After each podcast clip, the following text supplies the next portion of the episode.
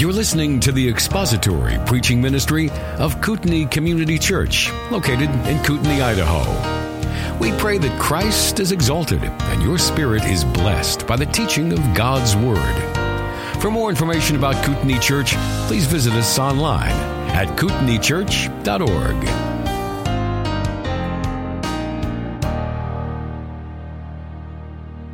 When I was a child, I can remember flannel graphs in Sunday school. Perhaps some of you remember them as well. And uh, they used them to illustrate Bible stories, the flannel graph pictures. But the problem, at least from my perspective, was is that these stories were kind of presented in a disjointed way. In other words, there was a story, but it wasn't really attached to the flow and narrative of of whatever was going on. And so my conclusion was is that it was a story like other stories that I heard in my childhood that had been read to me. And so I didn't wasn't really able to connect with it in any kind of truth proposition. And one of those stories that I can still remember was the story of Jesus riding into Jerusalem on a donkey. And in fact, the church that I was part of, or our family was part of at the time, they would have the children on Palm Sunday come forward waving palm fronds as part of this whole endeavor, and we'd come and sit up front, and there would be some children's um, message that didn't make a lot of sense to us, and then it was over. And that was my conclusion of what Palm Sunday was all about, and I really had no idea. I had no idea. Why, question, why did Jesus come to Jerusalem at that time of year. Why did Jesus come to Jerusalem at that time of year? And why was it necessary for him to come in such a public way? Why did he come at that time of year? And why was it necessary that he come in such a very public way? The purpose and result of this last journey to Jerusalem had been clearly stated by the Lord Himself.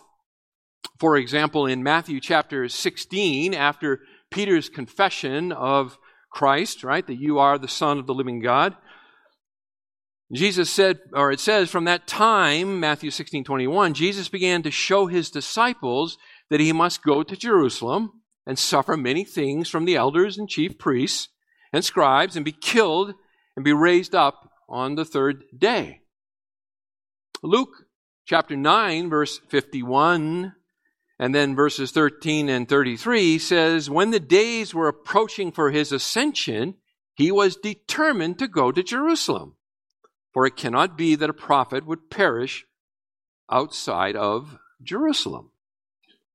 So clearly, Jesus knew and thus planned to die in Jerusalem in fulfillment of the Passover lamb who takes away the sin of the world. John 129. But there's more here. There's more here. He came publicly to the temple, the very heart of the nation. Even though, even though he knew that both the leadership and the people had already rejected his message. They'd already rejected his message. So, why did he come? Why did he come? The answer is this it is because the rejection of him had been individual and unofficial up to this point. It had been individual and unofficial. Until now, he had not made to the nation an official offer of his kingdom. And thus, the nation had yet to render an official decision as to whether they would have him as their king. This official offer had to be made in the capital city, and it was made in the capital city at the time when the nation, the, the city of Jerusalem, was thronging with worshippers, pilgrims drawn from all over the empire. The population swell in Jerusalem at the Passover was immense. People came from everywhere.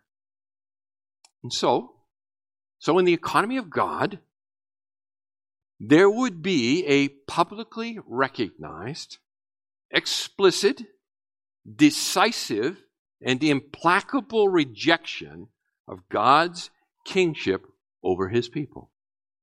This would render the official decision. Now, several months earlier, at the Feast of Dedication, in which Jesus had proclaimed, I am the Father are one, John 10 30, he had then fled from Judea across the Jordan River into Perea in order to avoid the murderous intent of the Pharisees, John 10 40. While teaching there, some Pharisees attempted to scare Jesus into returning to Judea where they could get at him and kill him. They, told, they, they did this by telling him that Herod was going to kill him. Herod ruled Perea. And Jesus responded as follows in Luke chapter 13 and verse 31. You don't need to turn there, I'll read it for you. Just at that time, some Pharisees approached, saying to him, Go away, leave here, for Herod wants to kill you. And he said to them, Go and tell that fox, Behold, I cast out demons and perform cures today and tomorrow, and the third day I reach my goal. Nevertheless, I must journey on today and tomorrow and the next day, for it cannot be that a prophet would perish outside of Jerusalem. Oh, Jerusalem, Jerusalem, the city that kills the prophets and stones those sent to her, how often I wanted to gather your children together, just as a hen gathers her brood under her wings, and you would not have it. Behold, your house is left to you desolate, and I say to you, you will not see me until the time comes when you say, Blessed is he who comes in the name of the Lord. Jesus saw through their ruse, laments the city of Jerusalem that generates such a hard and unbelieving heart, and then quotes Psalm 118 in verse 26 You will not see me until the time comes when you say, Blessed is he who comes in the name of the Lord. That prophecy was fulfilled on Palm Sunday. Palm Sunday. So, here's what I have for you this morning. I want to look with you at three aspects of Jesus' official offer of the kingdom to the nation of Israel so that we understand the significance of this momentous day. Matthew 21 and beginning in verse 1. When they had approached Jerusalem and had come to Bethphage at the Mount of Olives, then Jesus sent two disciples, saying to them, Go into the village opposite you, and immediately you will find a donkey tied there and a colt with her. Untie them and bring them to me.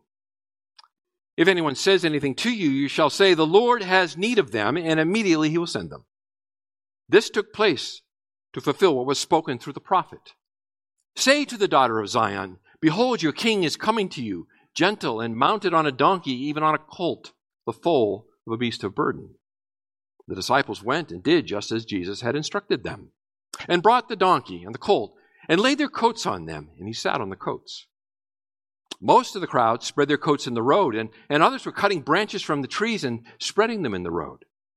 The crowds going ahead of him and those who followed were shouting, Hosanna to the Son of David. Blessed is he who comes in the name of the Lord. Hosanna in the highest. When he had entered Jerusalem, all the city was stirred, saying, Who is this? And the crowds were saying, This is the prophet Jesus from Nazareth in Galilee. Drop down to 14. And the blind and the lame came to him in the temple, and he healed them. But when the chief priests and the scribes saw the wonderful things that he had done, and the children who were shouting in the temple, Hosanna to the Son of David, they became indignant, said to him, Do you hear what these children are saying? And Jesus said to them, Yes. Have you never read? Out of the mouth of infants and nursing babes, you have prepared praise for yourself. And he left them and went out of the city to Bethany and spent the night there. What a strange account. What a strange account. Now, several weeks, several weeks before this event, Jesus had deliberately and shrewdly taken advantage of the sudden death of his friend Lazarus. John chapter 11, you remember that? He delayed two days when he heard that Lazarus was sick unto death. And he did that in order to begin the process of publicly declaring his claim to the throne of David. Previously, Jesus had suppressed that kind of proclamation. He had suppressed the publicity of his, of his miracles. For example, in Mark chapter 7 and verse 36, Mark writes, 736, he gave them orders. This was after he had, had uh, healed the, the, the ability, given the ability to hear and see to this man. And, and he gave orders, verse 36, not to tell anyone. But the more he ordered them, the more widely they continued to proclaim it. He gave, that's just one. He gave orders not to tell who he was and what he had done. John chapter 7 and verse 4. John 7 and verse 4.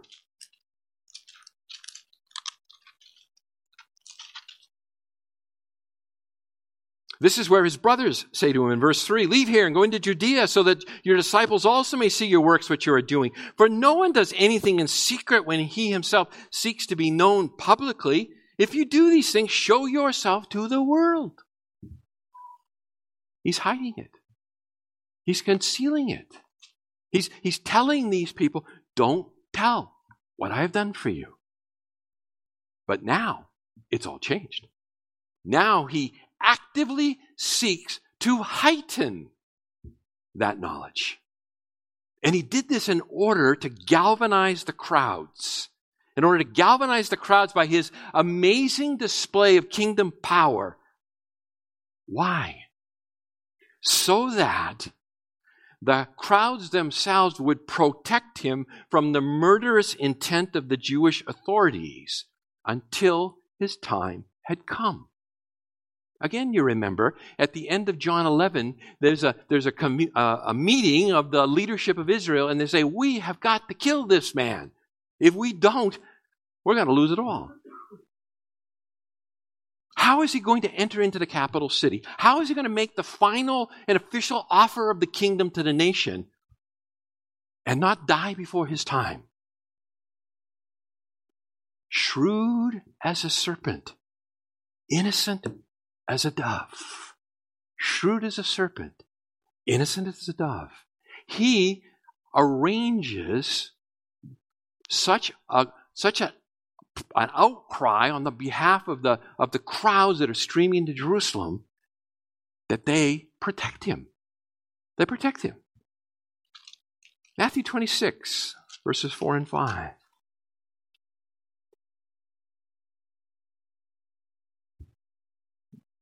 They plotted together to seize Jesus by stealth and kill him. But they were saying, not during the festival. Otherwise, a riot might occur among the people. They want him dead, but not now. Not in public. If we arrest him publicly, there will be a riot. After raising Lazarus from the dead, Jesus and his disciples, they withdrew from Jerusalem a few miles north to a small village, Ephraim, according to John 11:54, and they spent a week or so there before joining the crowds of the Galilean pilgrims who were traveling south to Jerusalem for the Passover. Along the way, Jesus taught, performed miracles, and in particular, when they crossed over from the east side of the Jordan River at Jericho, he healed two blind beggars, John 20, or Matthew 20, verses 29 to 34. This further excited the crowds. It, it, heightened their excitement. They have been traveling south for the Passover, and the whole way Jesus has been traveling with them and doing miracles and teaching at night around the campfire there is a fevered pitch. And now, as they travel the 15 grueling miles from Jericho up to Jerusalem on the back side of the Mount of Olives, Jesus and his disciples go with them. But interestingly, Jesus and his disciples stop for the night in the village of Bethany. The village of Bethany. It, it is just to the east of the crest of the Mount of Olives. And there Jesus and his disciples stop and spend the night because the Sabbath is coming. And so they spend the night in the home of Lazarus, Mary, and Martha, their friends. Sundown begin or Sabbath begins sundown on Friday and ends Sunday morning. The crowds, they stream on, down, back down the, the west side of the Mount of Olives and into the city of Jerusalem. And they are intent on one thing making him known. By this time, the, the, the city and its environs have swelled to overflowing with, with pilgrims. There's a buzz in the crowd. John 11, 56.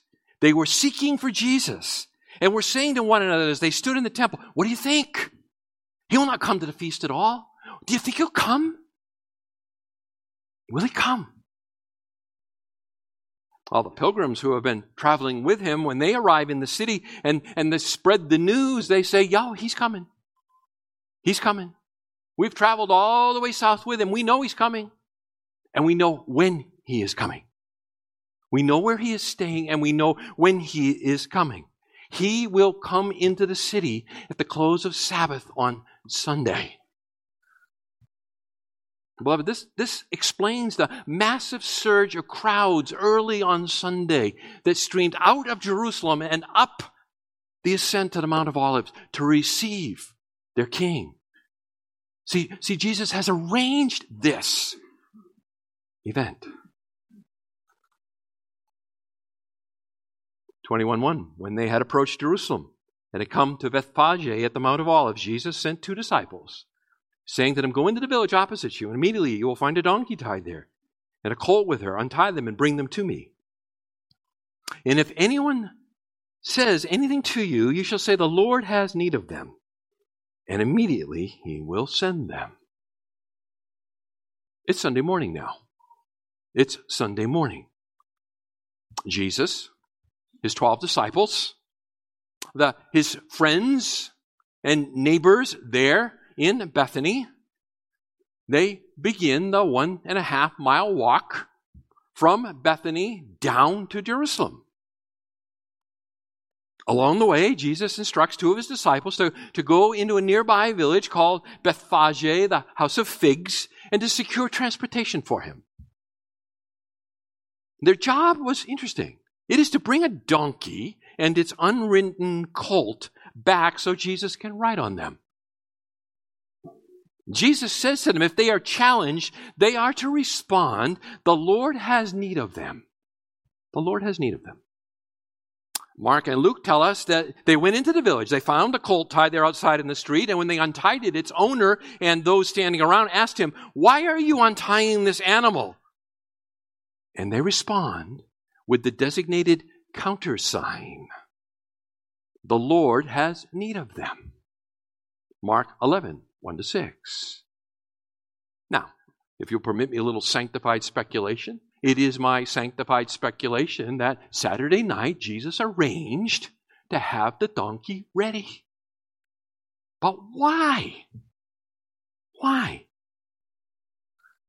I mean, it's not like he needs a ride. It was to fulfill all prophecy. To fulfill all prophecy. Listen, the nation of Israel is white hot with messianic expectations at this point. And it was by this deliberate act of self disclosure that Jesus was openly declaring himself king. Notice, Jesus refers to himself here for the very first time in the Gospel of Matthew as Lord, rather than his favorite designation, Son of Man a further lifting of the veil of secrecy over his true identity. The time had come. The time had come for the nation to decide There on the Temple Mount in the heart of the ancient city, both the leaders and the people would be exposed to Jesus' unambiguous claim to be Messiah. By the time this day was over, the leaders would decide what they would do. The crowds who are so enthusiastically behind him at this point will also be faced with a decision.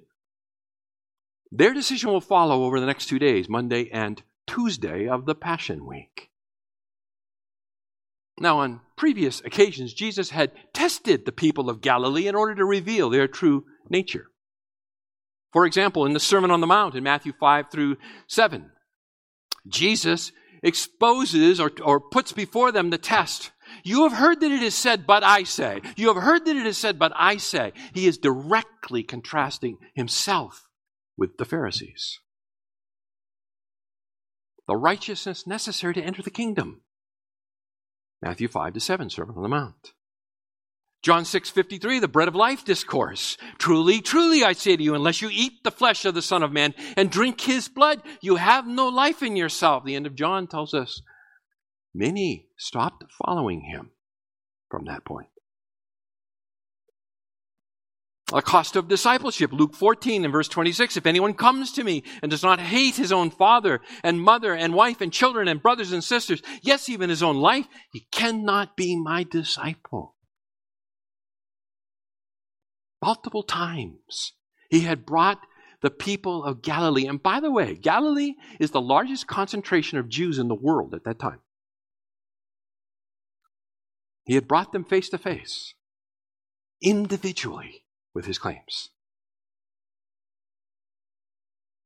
On Monday and Tuesday, on Monday and Tuesday of the Passion Week, Jesus would engage in an intense, running verbal battle over authority with Israel's leadership. Look at verse 24. Look up in 23. When he entered the temple, this is Tuesday, by the way, the chief priests and the elders of the people came to him, and while he was teaching, he said, they, uh, and said, By what authority are you doing these things? Who gave you this authority? Jesus said to them, I will also ask you one thing, which if you tell me, I will also tell you by what authority I do these things. It is a battle over authority. This battle, waged in public in the precincts of the temple, would publicly test the true nature of his popularity among the nation. He would demand that they turn their backs on the righteousness of the Pharisaical system and turn instead to Him, to bow their knee to Him as the true Son of David, as the King, the rightful King of Israel. Their refusal to bend the knee would bring the entire nation under the judicial judgment of God for their unbelief. Matthew 23, and beginning in verse 37. Notice it follows, by the way, after the eight woes to the Pharisees. Side note here, just in case. There are two leadership groups in Israel Sadducees and Pharisees. The Sadducees control the temple, and the people hate them. They've been ripping them off for generations. They hate them. The Pharisees control the synagogues. The people love slash fear the Pharisees. They assume the Pharisees have the keys to life. And Jesus brings them face to face with that decision. Pronouncing here at the end in 23 the eight woes upon the Pharisees for their hypocrisy.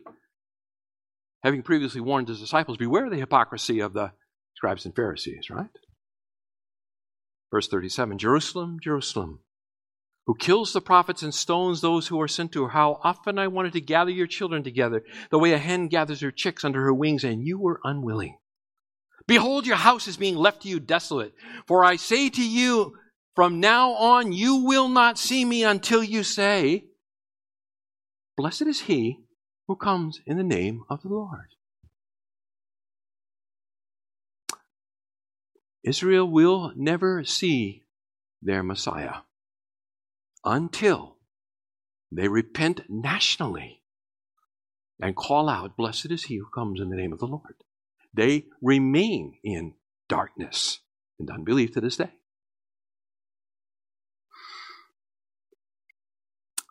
Previous preparation. Verse 4, Matthew 21. Prophetic proclamation. Prophetic proclamation. Verses 4 and 5. This took place to fulfill what was spoken through the prophet. Say to the daughter of Zion, Behold, your king is coming to you, gentle and mounted on a donkey, even on a colt, the foal of a beast of burden.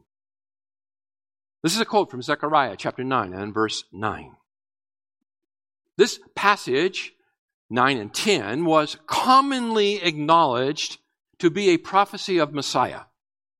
Commonly acknowledged. The rabbis often discussed this passage along with Daniel chapter 7 verses 13 and 14. And the problem that troubled the rabbis was this. How could Messiah be lowly and at the same time a warrior?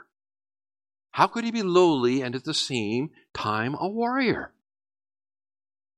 The answer they came up with was that if the nation was righteous, he would come on the clouds of heaven. But if not, he would come on a donkey. Now, because this prophecy of Zechariah was so widely discussed and was familiar to the crowds, it would, it would come to their minds the moment Jesus fulfilled it. Now, I think it's instructive to note there are several ways that Matthew limits his citation of Zechariah chapter 9. For comparison purposes, let me just read to you Zechariah 9, 9, and 10 from the Old Testament. Rejoice greatly, O daughter of Zion. Shout in triumph, O daughter of Jerusalem. Behold, your king is coming to you. He is just and endowed with salvation, humble and mounted on a donkey, even on a colt, the foal of a donkey. I will cut off the chariot from Ephraim and the horse from Jerusalem, and the bow of war will be cut off, and he will speak peace to the nations, and his dominion will be from sea to sea and from the river to the ends of the earth.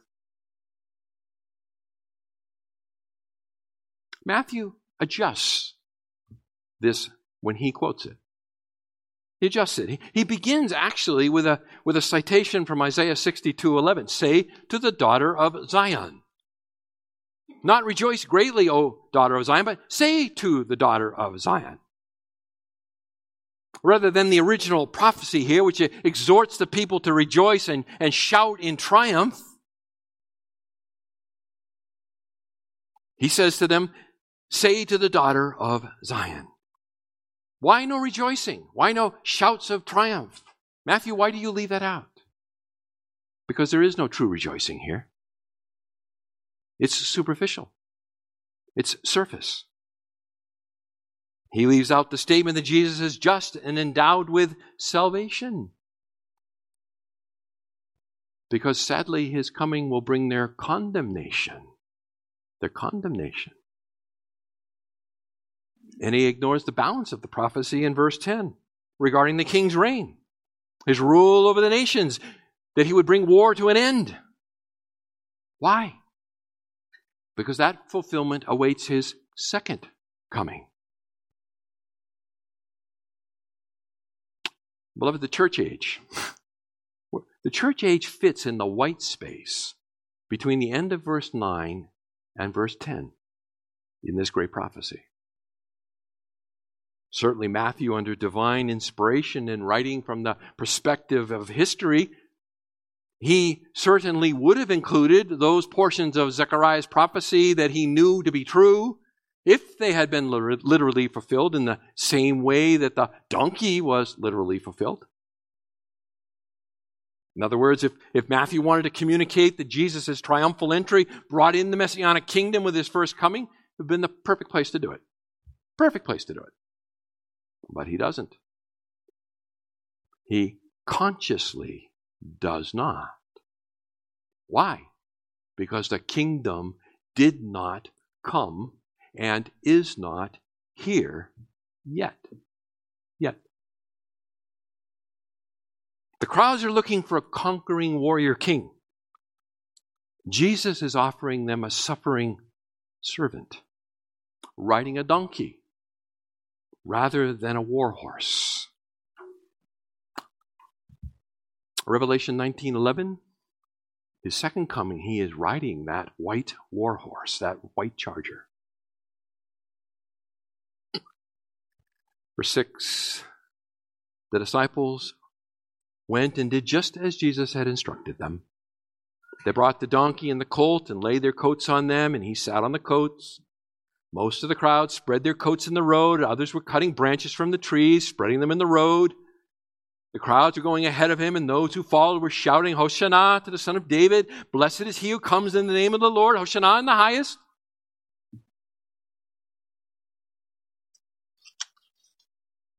Crowds are massive. Absolutely massive at this point.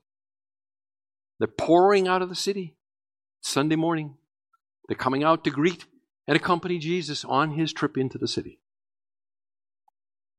Jesus crests the ridge on the Mount of Olivet. He is the disciples. They catch their first glimpse of that magnificent temple, Herod's great temple, highlighted against the skyline. And when the city comes into view, Luke tells us that Jesus wept over that city because of their failure to understand him and his mission. And he predicted their destruction by the Romans in AD 70. Luke tells us that in Luke 19 and verse 41. Luke 19, 41. And when he approached Jerusalem, he saw the city and he wept over it, saying, If you had known in this day, even you, the things which make for peace, but now they have been hidden from your eyes. For the days will come upon you when your enemies will throw up a barricade against you and surround you and hem you in on every side, and they will level you to the ground and your children within you, and they will not leave in you one stone upon another, because you did not recognize the time of your visitation the time of your visitation. By the way, to the exact day, if you take the time to figure it out from Daniel chapter 9 and verse 25 to the exact day he entered that city. At this point, the crowds are overcome with emotion. They are overcome with emotion. They begin to pave his path with their garments.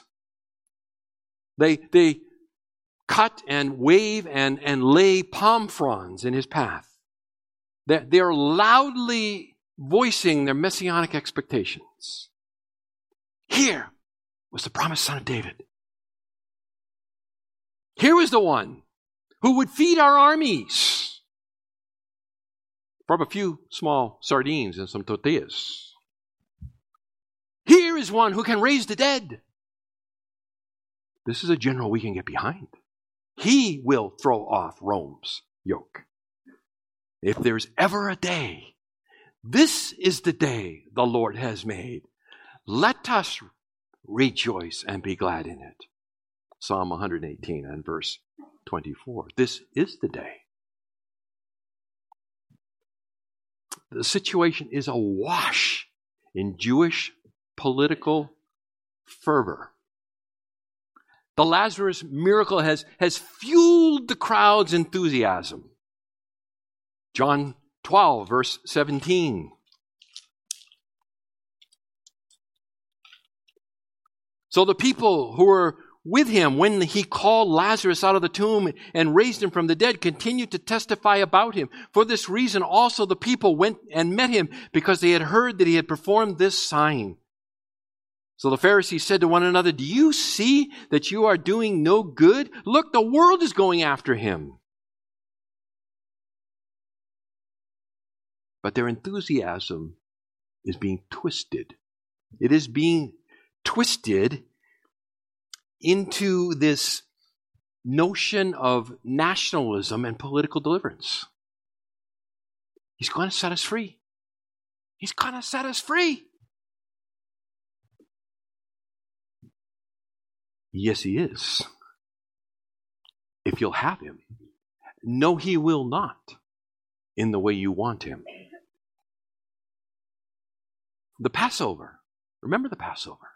This is the feast that remembers God's deliverance of the nation, right? The Passover. This is the feast that remembers when God destroyed Egypt and brought his people out of captivity.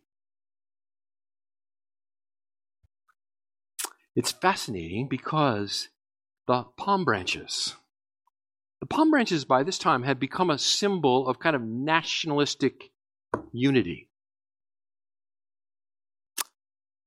When the temple was rededicated during the Maccabean era after being defiled on Antiochus Epiphanes, palm branches were used as part of that celebration.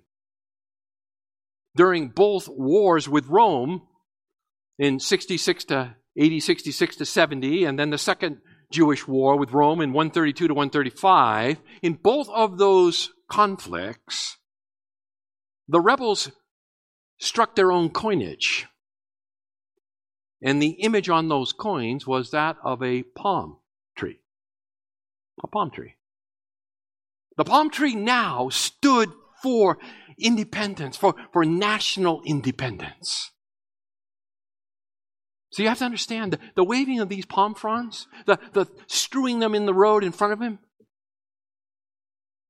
This was by no means a neutral activity. This, this symbolizes Israel's national hope. As they focus on Jesus entering the city, entering the city. If we bring together, by the way, the four gospel accounts of that day, we get an idea of the enthusiasm and the, and the confusion of the moment. Matthew 21, verse 9. And the multitudes going before him and those who followed after him were crying out and saying, Hosanna to the Son of David.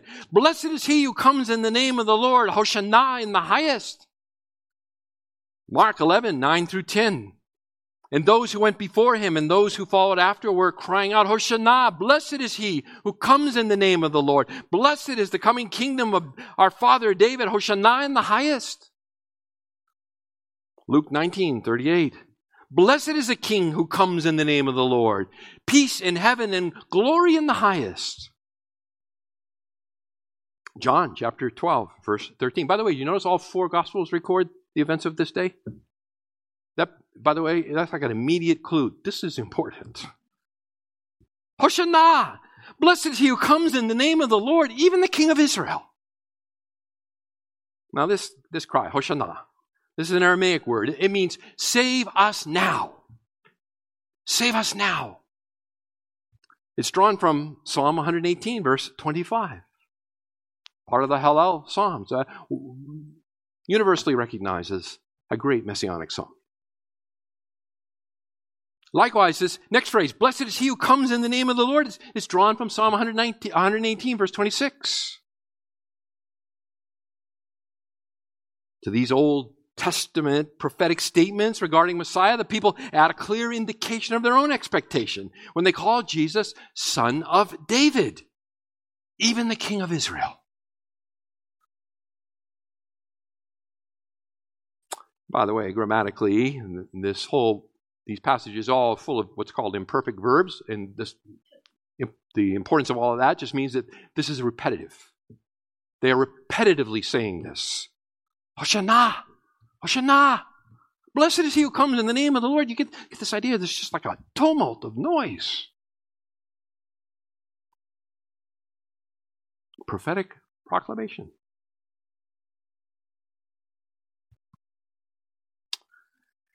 Finally, public presentation.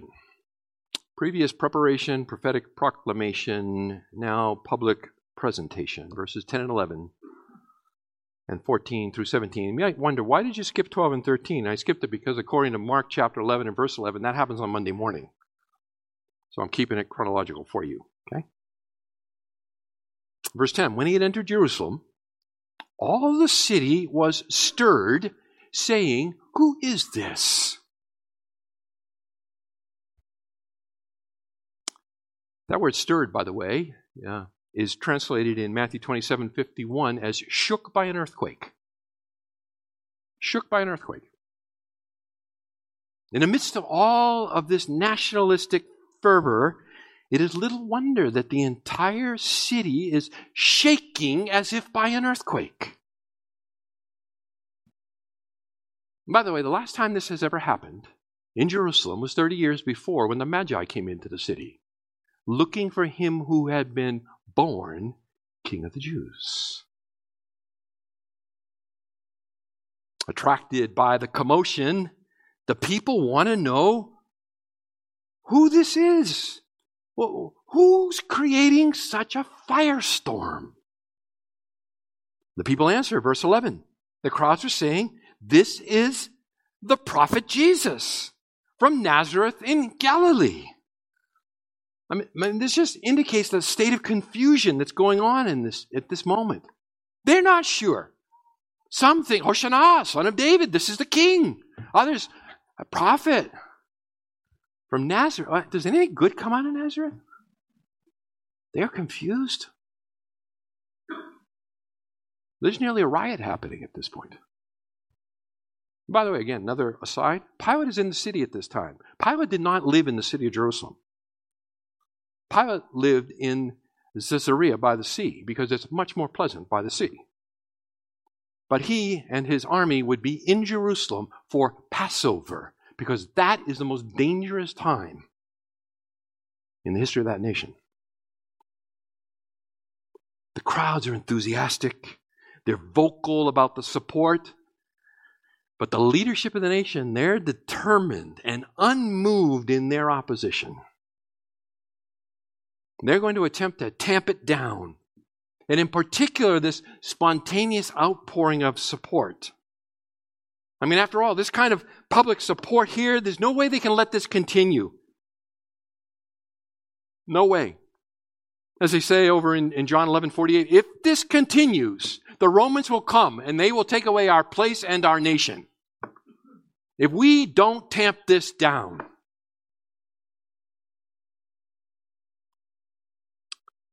and they want to do away with him quietly, but they can't.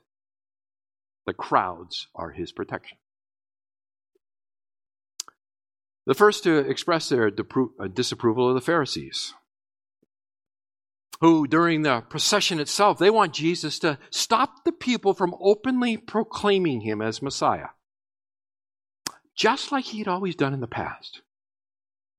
You remember, during his two and a half years of public ministry, the, the Pharisees, they just, they dogged him, they followed him. They were seeking something to accuse him of. And they observed that when he did these great miracles, which was unimpeachable, undeniable, although they would attribute them to Beelzebub, the power of the evil one, right?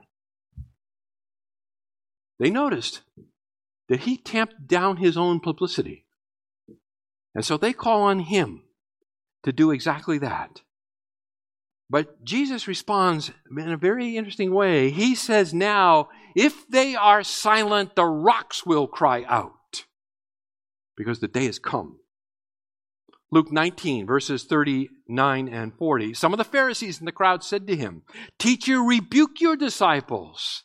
But Jesus answered, I tell you, if these become silent, the stones will cry out. Scripture often speaks of inanimate nature praising Yahweh. This is a clear clear declaration by Jesus of his divinity. Of his divinity. Then comes the conflict with the Sadducees, which Matthew records for us in verses 14 through 17. The blind and the lame came to him in the temple, and he healed them. But when the chief priests and the scribes saw the wonderful things he had done, and the children who were shouting in the temple, Hosanna to the Son of David, they became indignant and said to him, Do you hear what these children are saying? And Jesus said to them, Yes. Have you never read, Out of the mouth of infants and nursing babes you have prepared praise for yourself? And he left them and went out of the city to Bethany and spent the night there. Oh, by the way, he will spend the night in Bethany all week long. He will do battle in the temple, and then he will leave the city to Bethany and reside under the hospitality of Lazarus, who will protect him. with his life if necessary. Upon entering the court of the Gentiles on this Palm Sunday, the blame, the, the lame and the blind, the lame and the blind, or the blind and the lame, they flock to Jesus. And he heals them. And he heals them. And this only further excites the crowds. Why? Because the prophet Isaiah says that this is exactly what the kingdom will be like.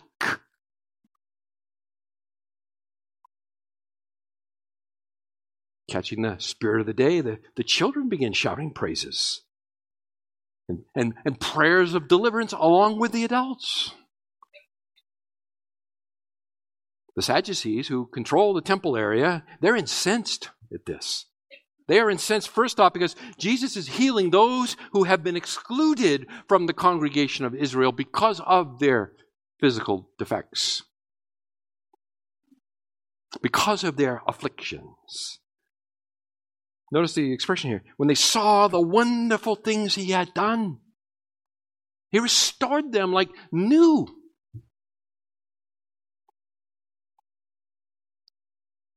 And the noise of the crowds? All the noise, noise, noise, noise, right? It's driving them crazy. They want Jesus to shut the children up. Verse 16, notice how Jesus responds. He rebukes them. He rebukes them.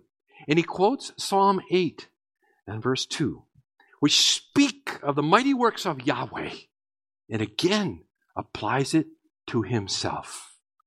To himself. Like the prophet Malachi, the Lord, Yahweh, has entered his temple.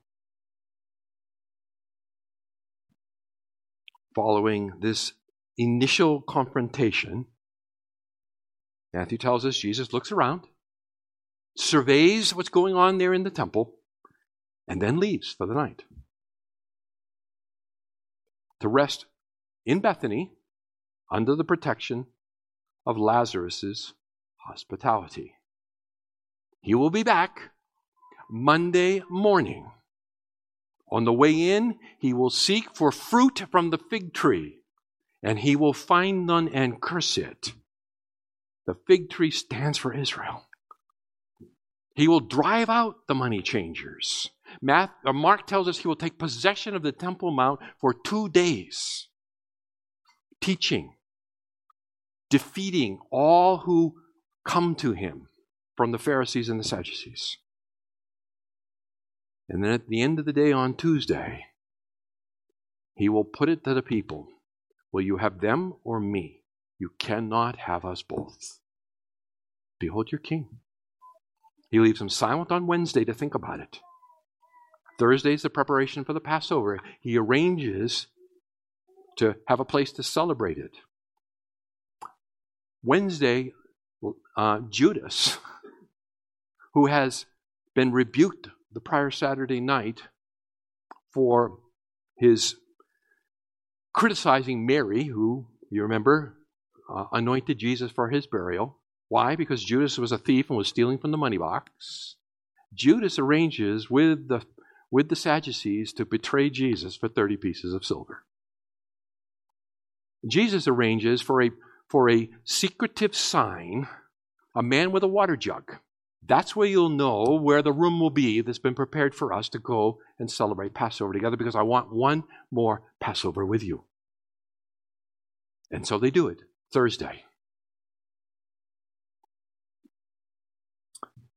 He washes their feet. He offers Lazarus one, or not Lazarus, excuse me, Judas one last chance. Judas refuses. And Satan enters in. Jesus dismisses him and begins his final teaching period with his disciples. John 15, it's like he's got an internal timer. Judas is gone. He's gone to get the Romans to arrest me. He's counting it down as he's teaching, and he goes, We get up and get out of here. Check it out. John 15, verse 1. He takes them to Gethsemane, prays, and there is arrested, tried, illegally, convicted, illegally, and he's on the cross by noon on Friday. It's a marvelous, marvelous story. Beloved, the crowds, including his disciples, they did not understand the events that went on. And the reason they didn't understand it is because they had preconceived ideas, comfortable categories in which they had confined Jesus and his call upon their lives. John chapter 12 and verse 16. These things his disciples did not understand at the first, but when Jesus was glorified, then they remembered that these things were written of him, and that he had done these things to him. They were looking for Jesus to save their nation when he came to save their souls. Came to save their souls. And how like him them we can often be. When we look to Jesus as the answer to life's problems, rather than embrace him as the Messiah, who came first and foremost to die in our place to save us from our sin. And in the process, lay claim to complete and undivided loyalty to Him. Just like them, we face a decision too. Behold your King. Will you have Him? I pray to God you will. Thank you for listening to the latest podcast from Kootenai Church.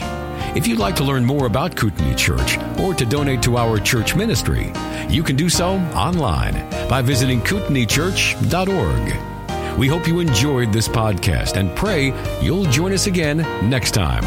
Once again, thank you for listening.